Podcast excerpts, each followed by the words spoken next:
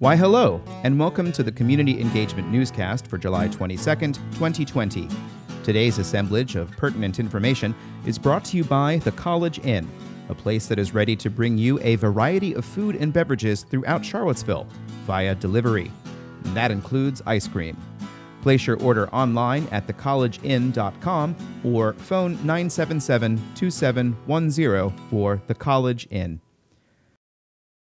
The governors of both New York and New Jersey have placed Virginia on a list of states from where travelers are expected to self-isolate for 14 days if they plan to travel there.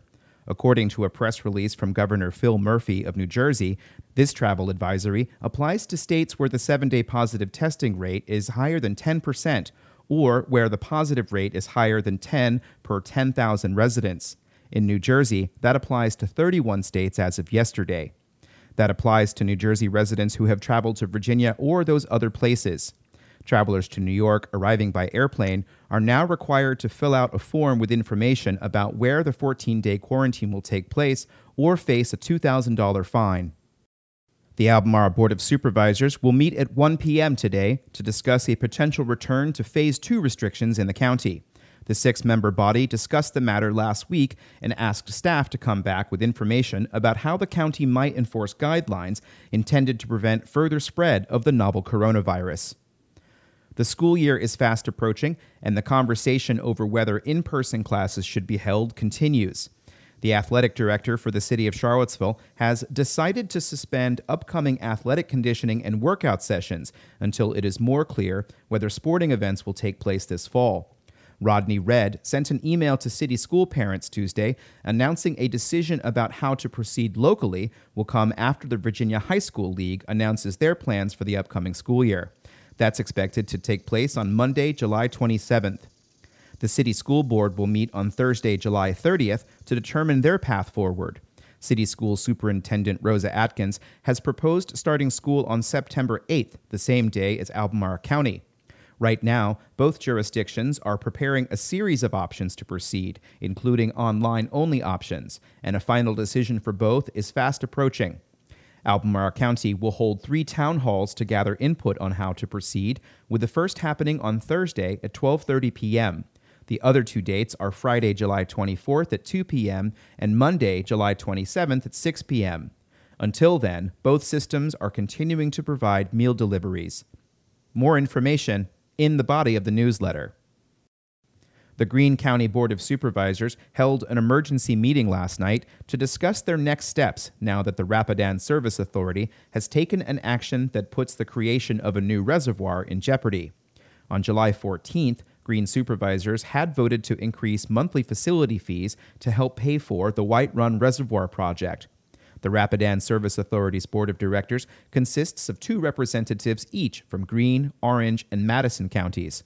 They met on July 16th, and Greene County Administrator Mark B. Taylor said there was no indication that the RSA would take a vote that could end the reservoir project.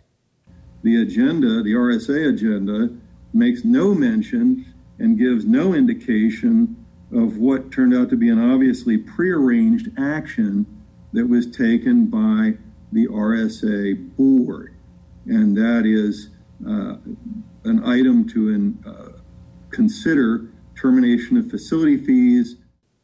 Taylor said the RSA hid the item from Greene County's view and the public's view. The 4 representatives from Madison and Orange voted to terminate the fees, while Greene's voted against that idea.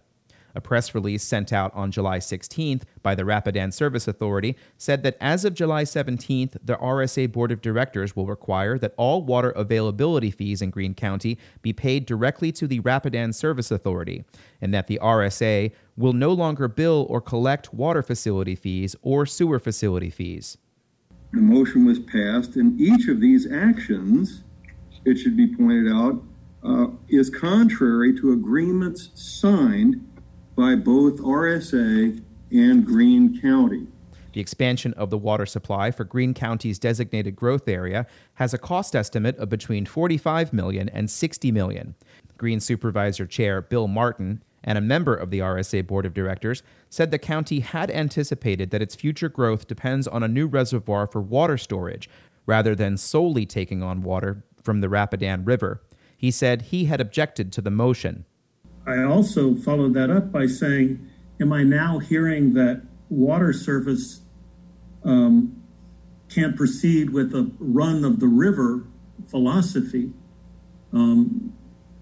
even after all of these years of realizing that we needed more than what was coming down out of the mountains, down under the bridge at 29, where the water intake is for the water treatment plant. The Greene County Board of Supervisors took no action at the end of their meeting. Look for extended coverage of this topic in the Greene County Record. A Charlottesville-based firm that arranges educational trips for school children across the country has declared Chapter 11 bankruptcy, according to an article in the Daily Progress. WorldStrides was sold to a European private equity firm in 2016, and the filing in the Southern District of New York offers a path for the original owners to buy the company back. A press release quotes company president Robert Gogol as saying the pandemic brought the tourism industry to a standstill, but our owners and our lenders continued to believe in the long-term opportunity for WorldStrides. The company is the sixth largest employer in the city of Charlottesville, according to the Virginia Employment Commission. At the beginning of the newscast, we mentioned that the Board of Supervisors in Albemarle is meeting at 1 o'clock today to discuss a potential return to Phase 2 of the Forward Virginia Plan. In other meetings today, the Metropolitan Planning Organization's Policy Board meets at 4 p.m. The two Charlottesville City Councilors and two Albemarle Supervisors who sit on that body will review the area's smart scale submissions. They will also discuss an update to the federally required public participation plan, consider support for the Invest in America Act and the Long Bridge Act. The latter is a crossing of the Potomac River that will be required for further expansion of passenger rail in the area.